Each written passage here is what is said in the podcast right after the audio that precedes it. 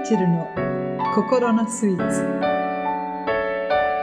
ポッドキャスト「レイチェルの心のスイーツは」世界初の聞くだけでハグされちゃう番組です。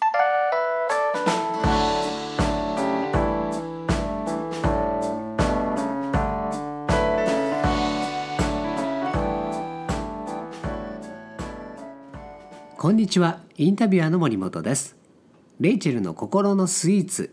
今回はリスナーさんからの質問にお答えします。レイチェルさんよろしくお願いします。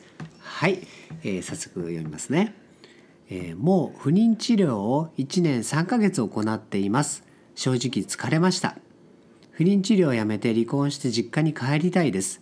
だって旦那は自分の実家でおいやめに誕生日プレゼントを楽しげに与えるしそれを横目で見る姑の目が怖いんです夫と私の子供がいないばかりに私の居場所はどこにもありません。この苦しさから逃れたいです。た助けてください。というお声ですね。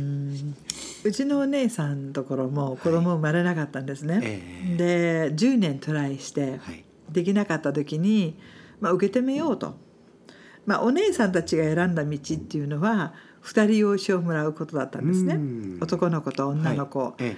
でもその子たちが今大人になってもう孫たちもいっぱえいいます、えあのーいろんな道あると思うんです、うん。私もう一人のお友達日本人と結婚してそこの家庭も子供に恵まれなくえって、うん。でカザフスタンから2人養子をもらいました、はい。そこも男の子と女の子をもらいました、えええそれが一つの道かなと思うんです、でももう一つの道を言うとしたら「うんうちはじゃあ仲良くやってこうね」うん。っていう道だと思うんです、はい。人間って子供がいる家庭が普通っていうね、うん。あの考えがちなんですけど、はい。い、ろんな形があっていいと思うんですよ。うんうん正直言うと。ん。あの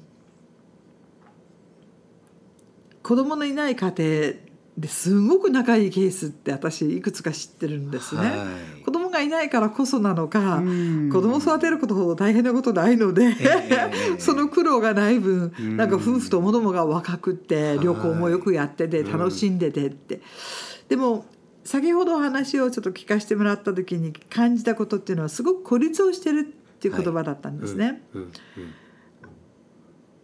何事も受け止めようなの。うん。自分が惨めだと思うと人間誰が何やったって惨めなんですよ。うん。人があなたを助けることは今不可能だと思う。うん。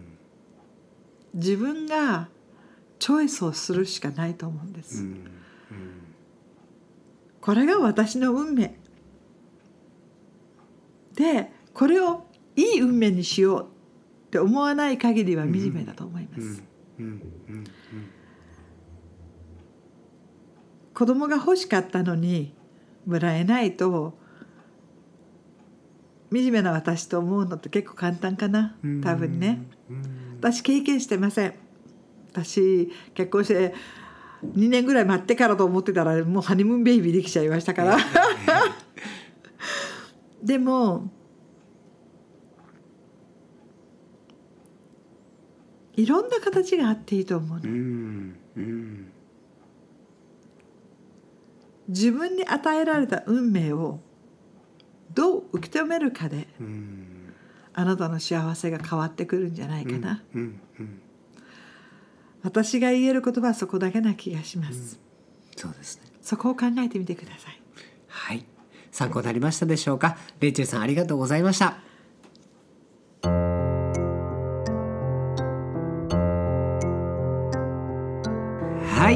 では今日のレイチェルさんのスイーツメッセージをお願いしますはい We cannot change fate which can be cruel or kind but our destiny is determined only by our response では日本語でお願いできますかはい宿命は苦しくも優しくもあるが運命は自分の反応一つで決まる、いい言葉ですね。はい。はい。では今回はここまでということでまた次回お会いしましょう。さようなら。さようなら。スナーの方へ、えーレイチェルさんへの質問を募集中です。えースキンケアのこと、えー人生のお悩みなどあの何でも構いませんのでぜひ、えーお送りいただければと思います。レイチェルの心のスイーツ質問と、えー入力いただいて検索いただくと質問フォーム出てきますのでレイチェルさんに、えーどしどし、えー何でもいいのでお送りください。待ってます。待ってます。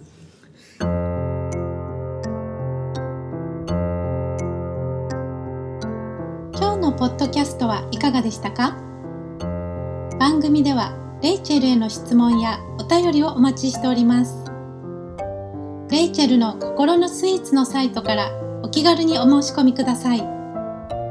URL は http コロンスラッシュスラッシュ r a c h e l ハイフン w i ne.com スラッシュ sweets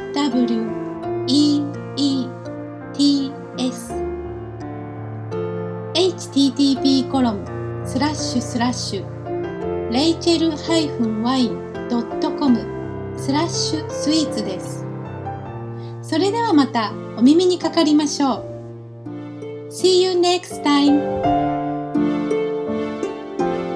この番組は真の美しさは心からを理念に輝くあなたを応援する株式会社ウィンフィールドライフリサーチの提供でお送りしました。